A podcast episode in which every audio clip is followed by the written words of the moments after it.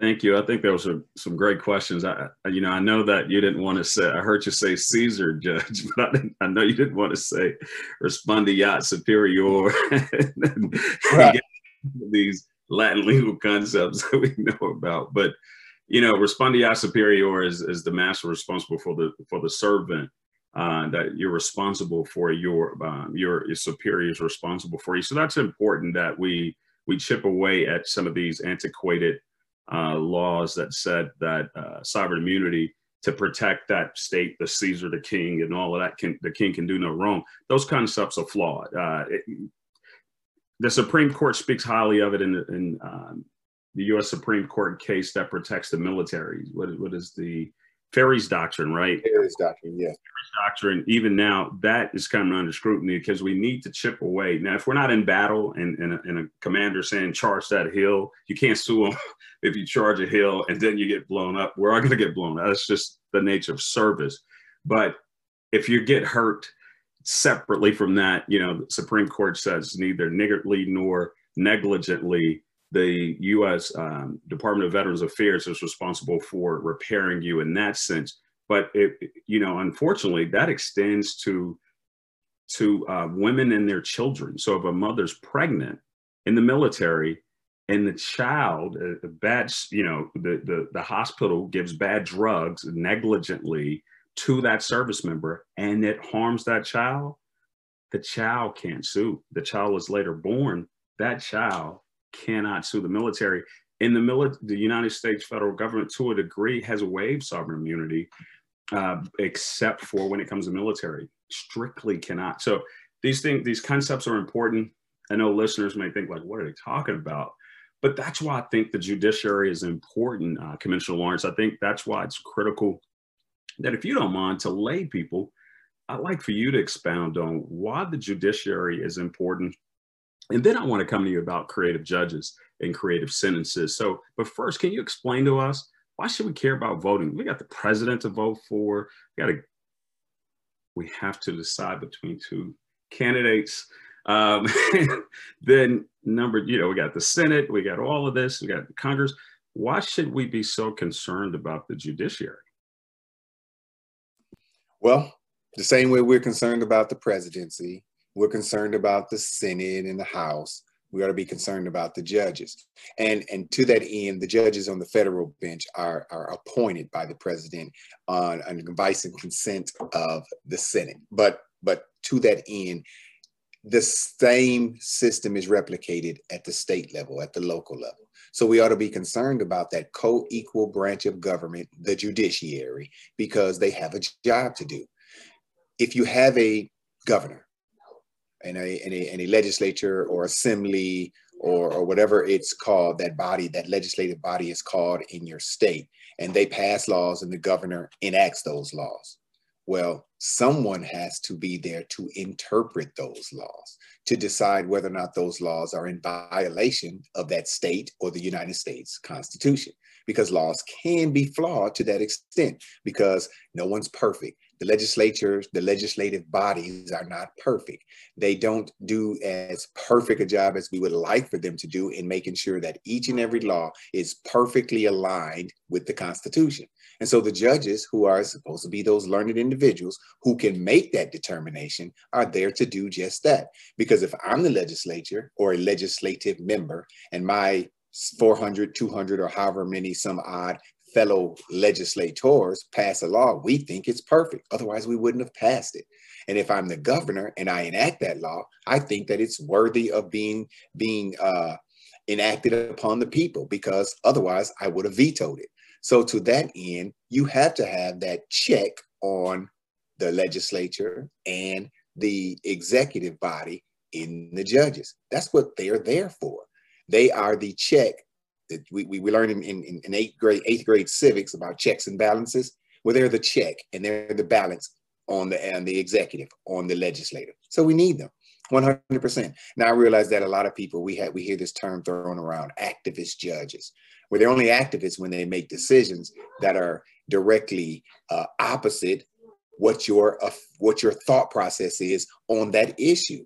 Judges, in my opinion, I have not seen very many activist judges. I've seen judges who have certain political ideology, certain swaying and leanings, but they they rule in a manner where they look at the law from some perspective, strict constructionalist, or or or or or black and white. They look at it, hey, what they said, what the founder said is what the founder said, and it and it matters. You look at some and they say, hey, times have changed. They didn't have the internet back then. So when they when they wrote this, they weren't envisioning people with cell phone cameras or the internet or things like that. So so it's all about how those judges look at the law. But they need them. We need them. They are necessary because otherwise, I mean, that's somewhat of of a, of a I won't say a monarchy, but it's it's it's definitely not a democracy because there's no check on those other two branches and they are controlling it. Because if they work in concert then who do we have to say hey they're just they're just passing these laws that are detrimental to me whoever i am uh, some some some segment of society to all men to all women to all old people to all blacks to all whites. It's it's it's it's just not going to work. You need judges. They are if thomas jefferson when he was in the in the congress he said that the congress is the most important branch of the government when he became president, he said that the presidency was the most important branch. Well, me, I say that the judiciary is the most important branch. And uh, it's just par for the course. That's, that's just how we feel when we work in a certain area. You know, I appreciate you explaining that to, to our listeners and to uh, uh, people that subscribe to uh, to our on the Fence podcast, the import of um, the judiciary and the power of the judiciary, and, and really, uh, after the police, the branch that you're likely to meet most is the judiciary. Is the judiciary. You know, you you may go pay your water bill with the city, and that's the technically the the the uh, the executive branch. Or if your light bill is through the city, you may have that through the executive branch. But for the most part, the first time you'll do something, you may get a speeding ticket or citation and that's going to come under the realm and the purview of the judiciary. So the judiciary has to have a wide discretion. There's someone who served as a um, as a uh, a former commissioner in the 19th Judicial District Court. You have had the chance to see from prisoner suits to all of these cases that have come before you to uh, you you you you set bells. You've set um, when when you've been the duty judge. When when someone has a, have something quick, a lawyer has something quick, they got to come see the commissioner because you're likely you, you, two of the commissioners there would be the ones that'll be the first impact. So that in, that first point that uh, whether it's a domestic violence or something like that, you're going to be the one or signing a warrant. Those are those are really important things to have someone uh, like you there at that first step. So the judiciary is extremely important. Um, the, the next question I'd said that I'd like to ask you, uh, would be the the concept we, we talked about judicial activism but there's a there's a separate uh, part of that is more about creative uh, if there's no mandatory guidelines that are set in place strictly by the legislative branch who makes the laws who enact the laws then when you have those um, creative judges like michael uh, uh, uh Cicconetti uh, there in Ohio. He's this municipal judge in Painesville Lake uh, County in Ohio. He's known for these creative judges. He's he's become extremely popular. He won uh, he won the presidency of the Amer- uh, American Judici- uh, Judges Association. Uh, his first creative sentence, which involved uh, a stop school bus, a violation for relating to a stop school bus occurred in 1990s. we famously he offered the 26 year old housewife uh, Michelle Murray the option uh, of spending the night in the woods for abandoning 35 kittens in a forest in the wintertime. He said, You don't do that. You don't uh, leave these poor little animals out. And yes, I want, he wanted to set an example. He's, he's made people listen to classical music. He's done all sorts of creative things. There's even a TV show of Frank Capriati. Uh, there's a YouTube show which called um, um, it's there in Rhode Island called Caught in Providence, Rhode Island. His name is uh, Francesco uh, Francesco Frank uh, Caprio. Uh, this uh, attorney, politician, and jurist. Uh, he serves as a chief municipal judge in Providence, Rhode Island. Everybody loves to watch a little TV show where this judge just talks plain spoken. He's had over you know 100 million views since 2015 uh, he's just gone viral because it's a folksy charm that he's allowing people look you've made a mistake and people come to him and just say listen uh, and he asks them the truth and he, he looks at them and if he gets a feel that they're speaking hard truths he gives them simple lenient uh, uh, uh sentences because you said something earlier judge. You said that if someone is absolute destitute and broke you think that fine that hundred dollar penalty you, you put on their lives is you might as well give them a hundred years in jail. I mean, it's financially it's so uh, so costly to them. A hundred dollars to somebody who has zero money is a lot of money. A thousand dollars, you know, it, it's almost bankruptcy. Uh, and so I've even watched in Mississippi what they have. I, I call it chicken jail.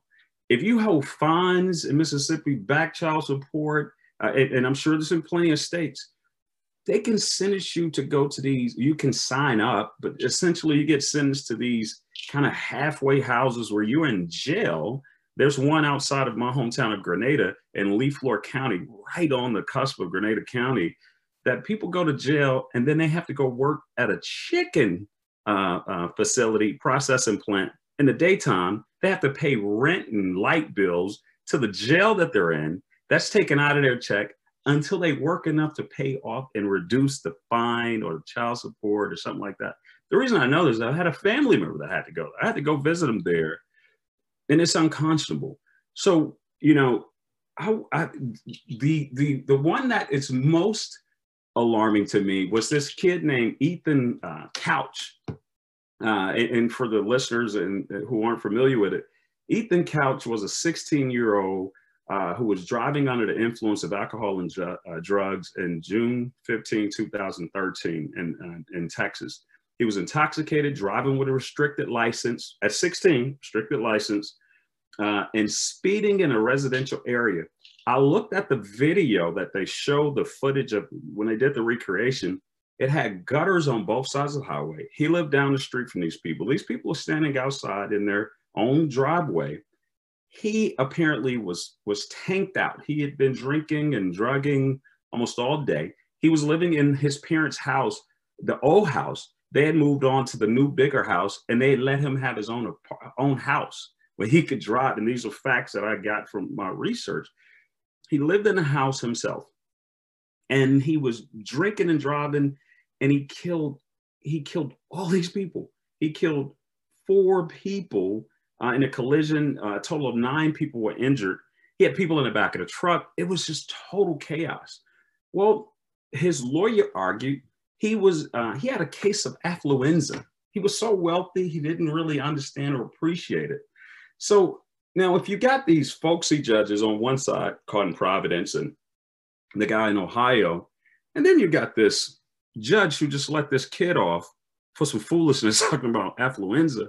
How do we trust the judiciary? What is your take on shouldn't a judge be allowed some sort of latitude, but not that much latitude? What is your take on those three cases, you know, that I just kind of talked about? Yeah, those, uh, well, the latter is the one that's most alarming uh, because it's it's so anti what we hear in everyday court systems we hear people who have issues, who grow up poor, who grew up without, not knowing their mother, not knowing their father, grandma's raising them, grandfa's, grandpa's raising them, doing the best they can. And they haven't had access to a proper educational system. They may have been born of a substance abuse mother. Just the list goes on and on. But they get zero to no breaks in terms of saying, hey, I understand that these are the issues that affected you. And therefore, I'm going to do something not to help you out in the sense that I'm just not going to send you to jail, but to actually help you so that you can be a better person. And that's what those folksy judges are trying to do. Hey, I'm going to put you over here and make you spend. I think it's crazy to make someone spend the night out in the woods because they they left some kittens uh, in peril. Um, but it's it's it's I'm going to teach you a lesson. What lesson did Mr. Couch learn? was he taught? As a matter of fact, I, I remember the case because he not only um, was given this affluenza uh, crutch, but he also went to Mexico in violation of, of the judge's orders. Um, and then nothing happened to him after that either. Nothing significant considering he is accused of uh, four counts or guilty of four counts of, of involuntary manslaughter, I think it was. Um, so yeah, that's that's that's so anti what we see in our court system. People who should be given the benefit of the doubt in the sense that who are you and why are you before me in court to that when you look at it from that perspective that who are you? I'm a rich kid. And why are you before me? Because i because my parents failed me in that they didn't teach me they didn't that's a fact. They didn't teach him uh, the value of what what they had earned because it wasn't his. Like like like heathcliff huxtable said me and your mother rich. You have nothing. um, if he had been taught that, then maybe he would not have been in that situation. So to do something to give him an understanding that, hey, your parents are rich, you have nothing, and you're here by yourself. You are here to answer for your crime, not your parents. Um, because they gave his parents the benefit of the doubt there because they're the ones that have the money. He doesn't. He doesn't have a dime to his name. He's 16. So, but but these kids, these 16, 17, 18 year olds who come into the courts across America that are from humble beginnings, they don't get that benefit. And and and I'm not saying that they should get uh, an opportunity to just escape punishment, but I mean, come on. I mean, reasonable people. We learn about reasonable people standards, the reasonable person standard. When we talk about all these legal concepts, the reasonable person standard would say the person who who was who was given the shorter stick in life should be the one who gets the benefit of the doubt. The person who was given everything should be held to the standard that it's like, dude, you were given everything. And yet and still you go out and you violate law after law after law. So um I don't know that young man. I, I don't know. I mean, who knows? You or I, if we were to have been the judge, we may have given him the same benefit, but not for the same reason. So, so sometimes there's more than one way to skin a cat. I think it's the problem. The problem is that they called it affluenza, and they said that because of his rich uh, upbringing and the fact that he had so much money, that that's the reason why he didn't learn how to behave. Uh, that is things that you can't say in a public forum. That's what that is. And I, I believe that, you know, and, and, and the you know, fundamental purpose of in our own defense is is that this community of African Americans have we, we've had a pretty trying time in this 400 year 400 plus year experiment uh, in the American system, and so it just concerns me when I just see some of my former clients or some of my clients and getting uh, that benefit of the doubt. Is challenging and, and it's it's it's downright un, unacceptable. Uh, and I've practiced in juvenile court where I've helped kids and, and, and helped try to right their ship and, and give them an opportunity. I served as the, uh, the chair of the uh, Greater Baton Rouge Teen Court Board. Um, and, and, and watching those, those youth go through some of their, their trying, trying times, they were not given that that benefited it out, not once. Uh, and now you're right, but they were given other creative ways to. Uh, it's about restoration, you know, the restorative impact of putting youth back into a position had they not been. Because, you know, some we, we need to toe the line on who gave him the drugs, who supported this. His mind hadn't fully developed, but that doesn't excuse some of the things he did. Like you said, he went to, he went, uh, him and his mother uh, escaped to Mexico. Him and his mother and then when he came back and went to jail, after he got out, he ended up going. He's back, like he went back to jail again. So uh, there's there's deeper issues there, and that's why we need judges to have a deeper impact. One, and that's what brings me to the to, to the question before Dr. Tarver goes to our next question is in Baton Rouge. I'm I'm totally disappointed that in the 19th Judicial District Court, um, you know, one of the largest courts in the state of Louisiana we don't have the room to have a veterans court. We have a drug court, but we don't have a veterans court. There's 23,000 veterans in East Baton Rouge Parish, and, and I just find it hard to believe that that the you know that the, the capital city does not have a veterans court. If you look one state over in Texas, Texas has numerous veterans court. You're a veteran. There's so there's a few more veterans on the bench. And I don't understand how we don't have a veterans court. Veterans are a specific individual who have experienced life in a unique and specific set of circumstances. And I believe that we need to have a veterans court. Uh, what are you what are your thoughts on that? Uh, upon election, uh, there will be a veterans court in the 19th JDC. Uh, no, I, I agree. I, when I was uh, the commissioner, uh, one of the first things that I asked, and I, I forget, I, well, I do remember who I asked. I asked um, Judge White, Judge Trudy White, who was running the reentry court, which she brought to the 19th JDC, about kind of once she got everything rolling, sponsoring a veterans court. And I told her, as the commissioner, I will be the one to help her and sit in on the on the uh, the court settings. Um, she wasn't able to do it because she was the, the reentry court was it was such a monumental tasking for her and she did a great job with it. But um, it didn't come to fruition. But yeah upon an election I, I i will be i will be initiating the proceedings to get a veterans court there. It's a 100% necessity. I think that as we've been talking about those individuals who who experience things that others don't experience mental illness uh, substance abuse um, all of those things come full circle and, and affect veterans. Um, PTSD, that is, uh, that's an emotional disease, if you will. I, I, call it a disease, it's not a disease, an emotional ailment. Uh, we have more soldiers and sailors and airmen, Marines and coasties that have PTSD than we know. They have been diagnosed because, as you know, the macho culture of the military tells us, even though they, they've done such a great job of trying to get us to, to, we talked about this on our last, on your last show that, that I was on, try to get us to, to go out and, and seek the treatment. A lot of soldiers, sailors, airmen, and Marines, they don't, they don't, they don't do it because they're afraid that it's going to, in, in, it's to impugn their career. It's going to, it's to be detrimental to their career, especially those who are in the combat arms if I'm a if I'm an infantry soldier and I'm telling you I got PTSD or or what what used to be called battle fatigue, I, I'm no, I'm not doing that because I won't be able to go and serve with the elite, you name it, 101, third ID, 82nd, 18th Airborne Corps. I won't be able to go serve with them because I I have this this marker that says that I'm not fit to go serve with them. So they don't they don't seek the treatment.